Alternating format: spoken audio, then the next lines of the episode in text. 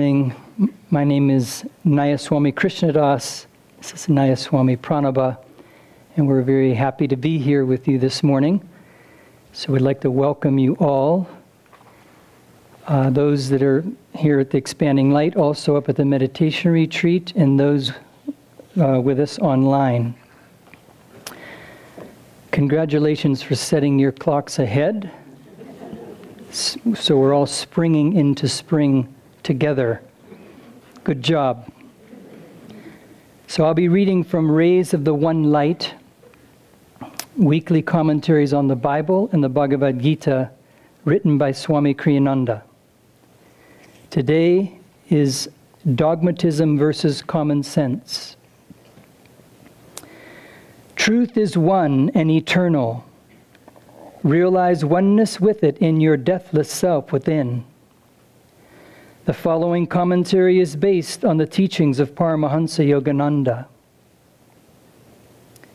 In the Gospel of St. Matthew, chapter 7, Jesus warns Beware of false prophets, which come to you in sheep's clothing, but inwardly they are ravenous wolves. You shall know them by their fruits. Do men gather grapes of thorns or figs of thistles? Even so, every good tree bringeth forth good fruit, but a corrupt tree bringeth forth evil fruit. A good tree cannot bring forth evil fruit, neither can a corrupt tree bring forth good fruit. Wherefore, by their fruits ye shall know them. Jesus here has in, as indeed many times during his teaching counsels people to use their God-given common sense and not to rely on high-flown but undemonstrable claims. Common sense goes beyond abstract reason, for it is rooted in actual experience.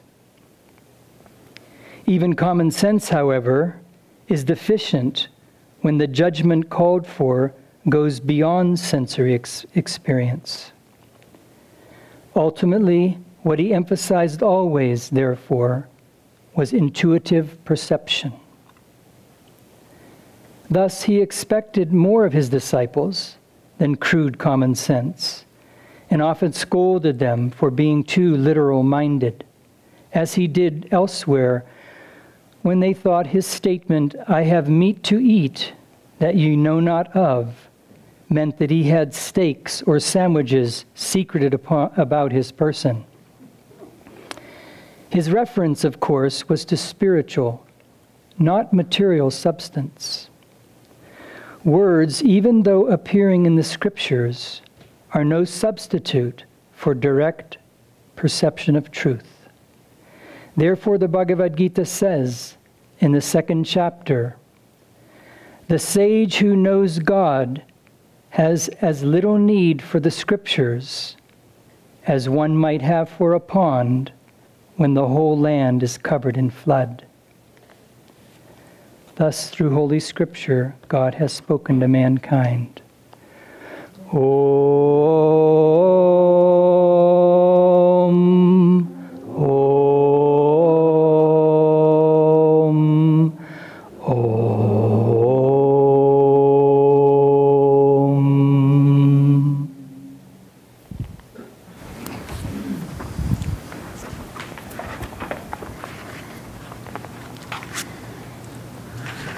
This reading, taken from Whispers from Eternity, is one that uh, I've often skipped over, so I thought I'd read it to you today. it has an interesting title I Lock My Sacred Aspirations in My Soul Vault. My finiteness has gone to rest, cradled in the arms of infinite perception. Noisy sense impressions quieted at the sound of thy softly approaching tread of inner peace. Calming my breath, wakeful in higher awareness, I sat still, waiting. Inner sounds, soul melodies, burst out in welcome to thy majestic coming, O King of Silence, with thy approach to my peace deck meditation chamber. In the darkness, hidden diamond chips of broken dreams dimly glittered, hinting at the blazing glory of thine approach. I gathered all my sacred aspirations and tied them together in a single bouquet with strings of countless graces that I had received from thee. Then I offered that bouquet at thy feet. Lo, my humble offering was transformed into a bouquet of gold. With this gold will I construct a shining, ever enduring temple in my soul, wherein I will sit on my throne of peace.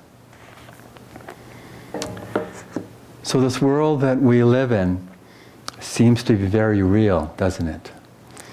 It, uh, it comes on very powerful in that impression that it's very real to us.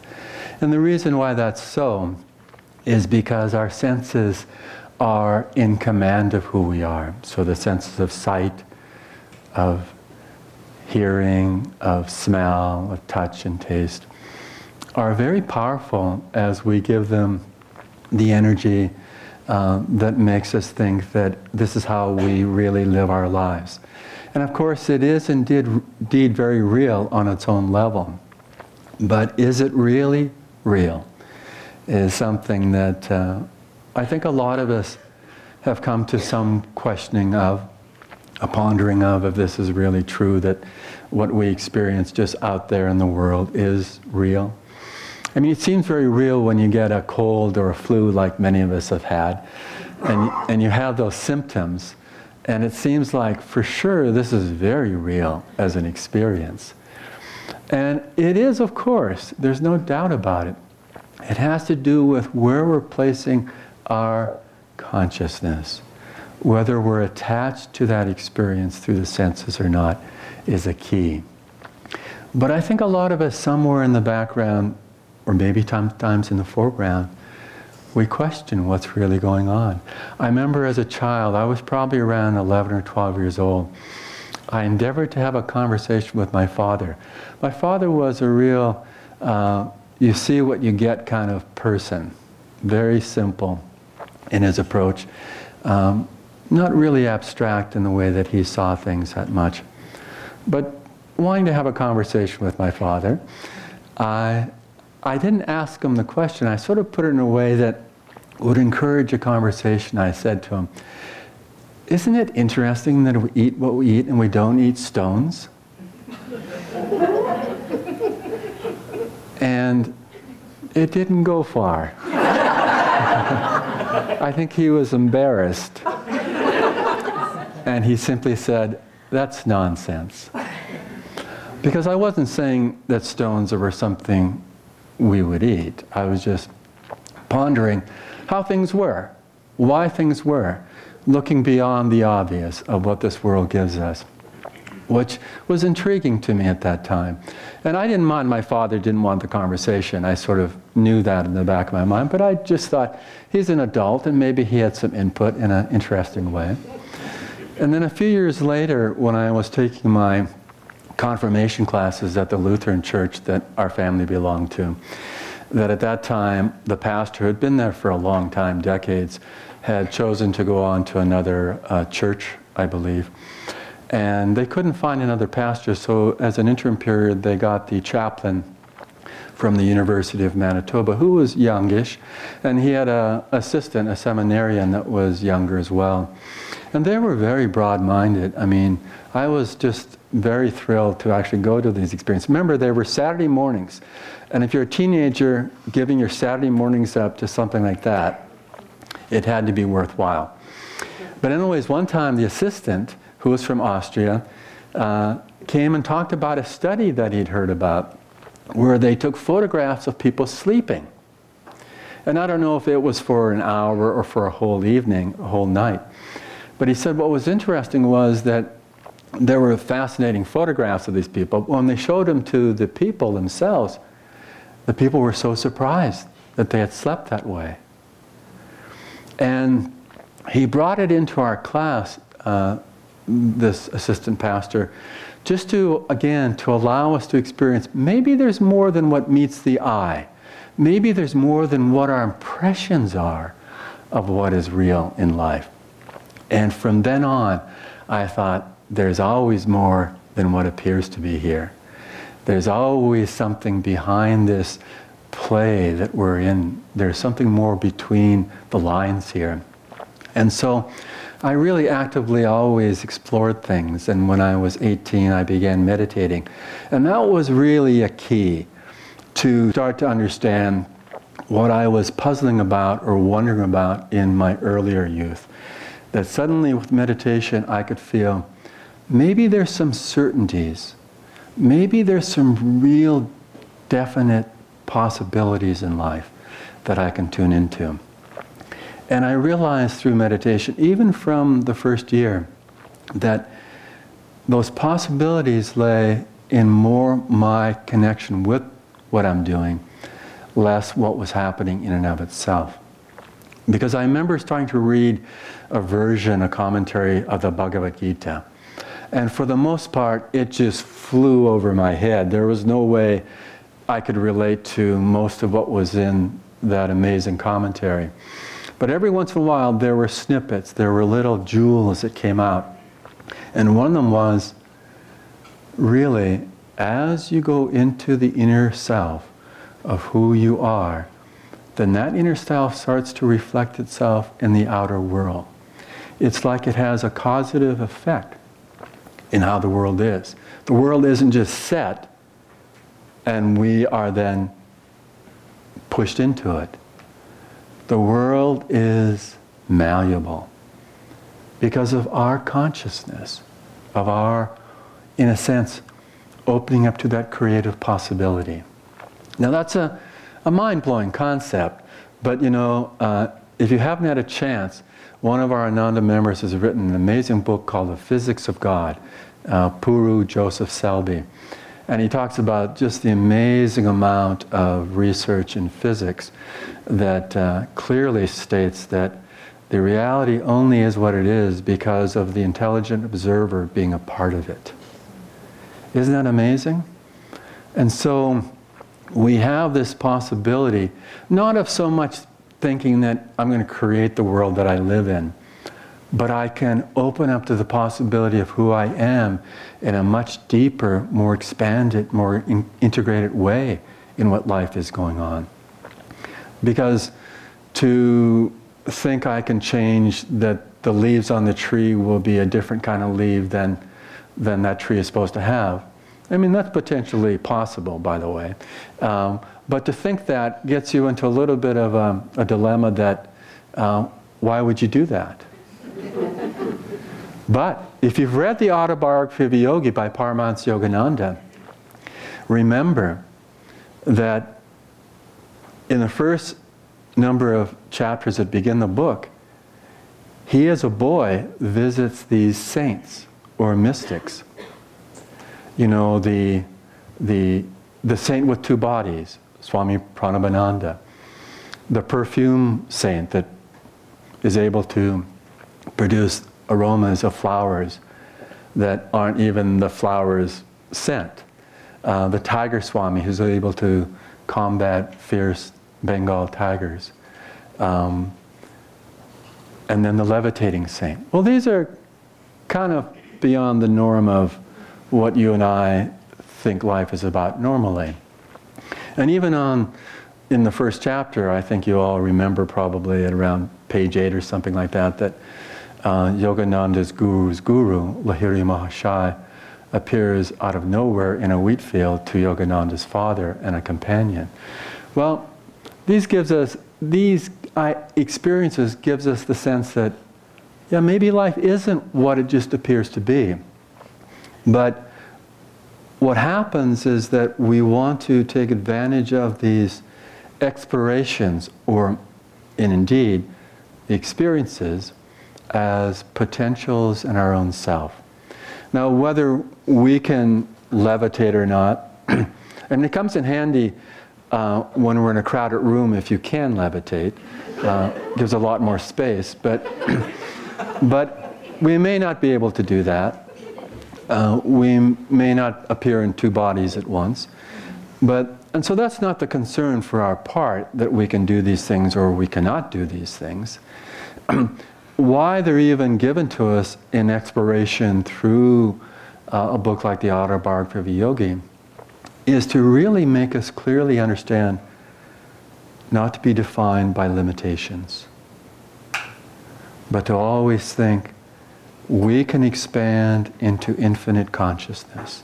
And how that will manifest in this seemingly real world is not that much our concern. Our concern is what consciousness do we bring into the experience of life? Then life itself will return itself in, abundance in magnificent ways. So we don't want to hold life to any form, but rather open up to consciousness being that animating, energizing, magnetizing effect in everything we do. Because as it says in the scripture reading, that you want to tune into that a tree is good if it bears fruit. And it's not good if it doesn't bear fruit. Well, what does this mean in, in our lives? What does it mean for you and I in the experience that happened? For instance, what do we say to ourselves when we come to a spiritual teaching that isn't that readily accessible? Let's put it that way. Uh, I think that happens quite a few times. Um, that we don't know necessarily from our own experience at this point what the truth behind a teaching is necessarily. We don't know for sure from what we've gone through life so far. But that isn't true.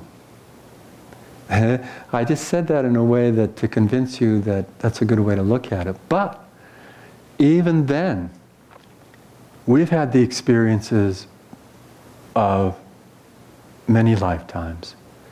And it's just really that we've forgotten or we invested so much of our awareness, our energy, and our consciousness in believing set ways that we believe at this point that's our reality.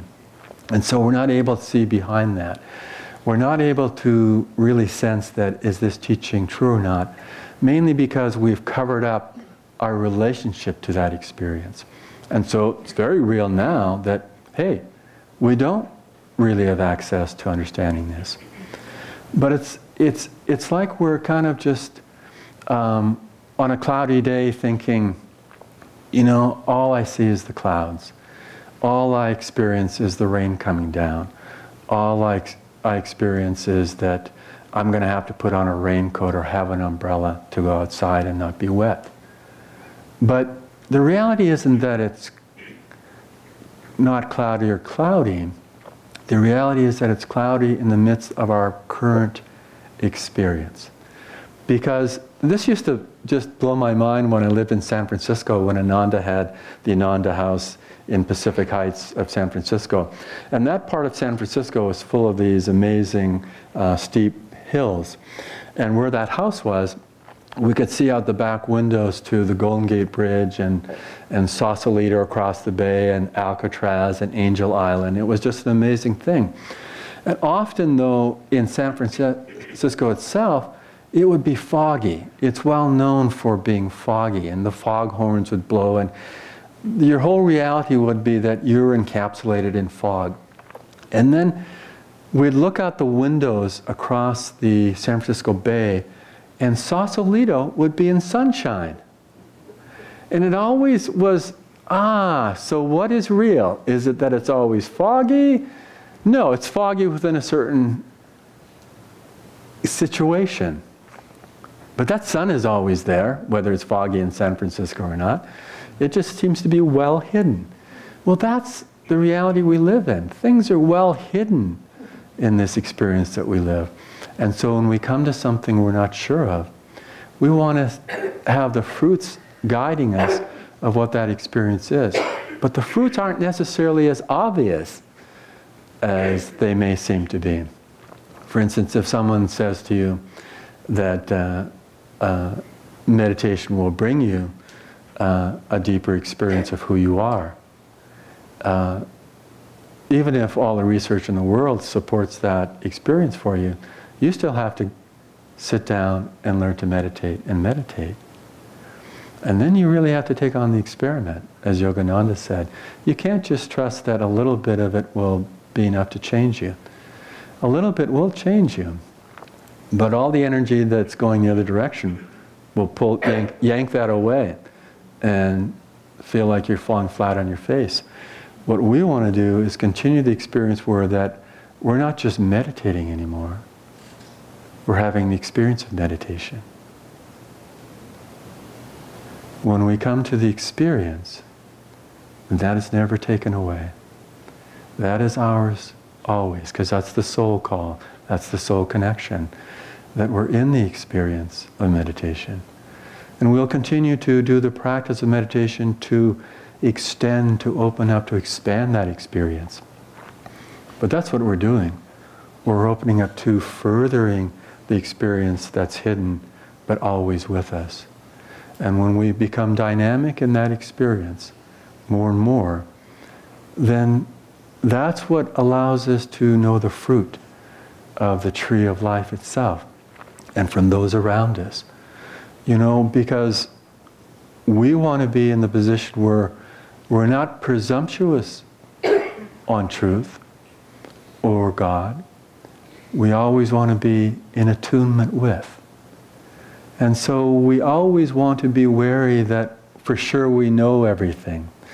Um, I was saying this to the Living Discipleship group, at least I think I said it to them, um, in my class on energization exercises, refining the experience of energization exercises that Yogananda taught, that I said uh, uh, when I first learned these, well, I learned these through lessons. And uh, if you can imagine how you could even figure out what they were through lessons, uh, written words. Um, anyways, I thought I knew them very well until the day I arrived here, about eight months later. And then I realized, that's what they are? Wow. Um, but then I remember thinking within about six months, of then seeing them for the first time that I felt I really had them under my belt. I really, I knew them. I practiced them every day, twice a day. I, I was fully engaged.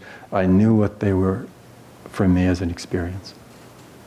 But you know, to tell you the truth, probably every six months since then, which was 40 years ago, I feel the same thing. I feel I'm finally getting to the point where I'm refining them to the experience of what Yogananda really gave. And isn't that true for anything that's really deeper in our lives? That we're coming to that constant refinement?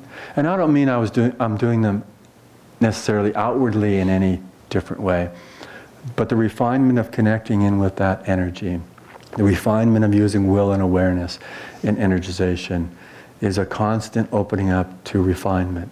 Because when we're talking about the subtleties of the spiritual path, there's always the potential of refinement. And in one way of looking at refinement, it's not so much we're adding, but we're letting go of attachment to that which isn't real. And we're opening up to the deepest sense of who we are. That's what refinement on the spiritual path is about. So that even in meditation, it's not so much I'm gaining more, even if they're positive qualities, and that may happen, but more that I'm releasing myself in the purity of that oneness of that experience. And when we can open up that way, always thinking of refinement, then we really find ourselves looking at the possibilities always in the world around us as being ways to learn, to open up, to refine, to gain better integration, to gain more of the experience that's already there, but waiting to blossom like a beautiful flower in springtime. Well, that springtime for the devotee is always there in every moment. And when we can tune into that way, we don't rely so much on dogmatism. We don't rely so much on blind belief. We don't rely on just, I think this is right. We start to experience through the combination of common sense and that attunement from within a way to weave our lives so there's a surety of why we're really there comes into the forefront of our experience. We're here to live our lives to that supreme fulfillment, that, that experience of who we really are beyond what seems to be our reality. And we live in that in the purity of the experiences that we know of peace, of calmness, of joy, of love, all those things that come to us because they are our own already.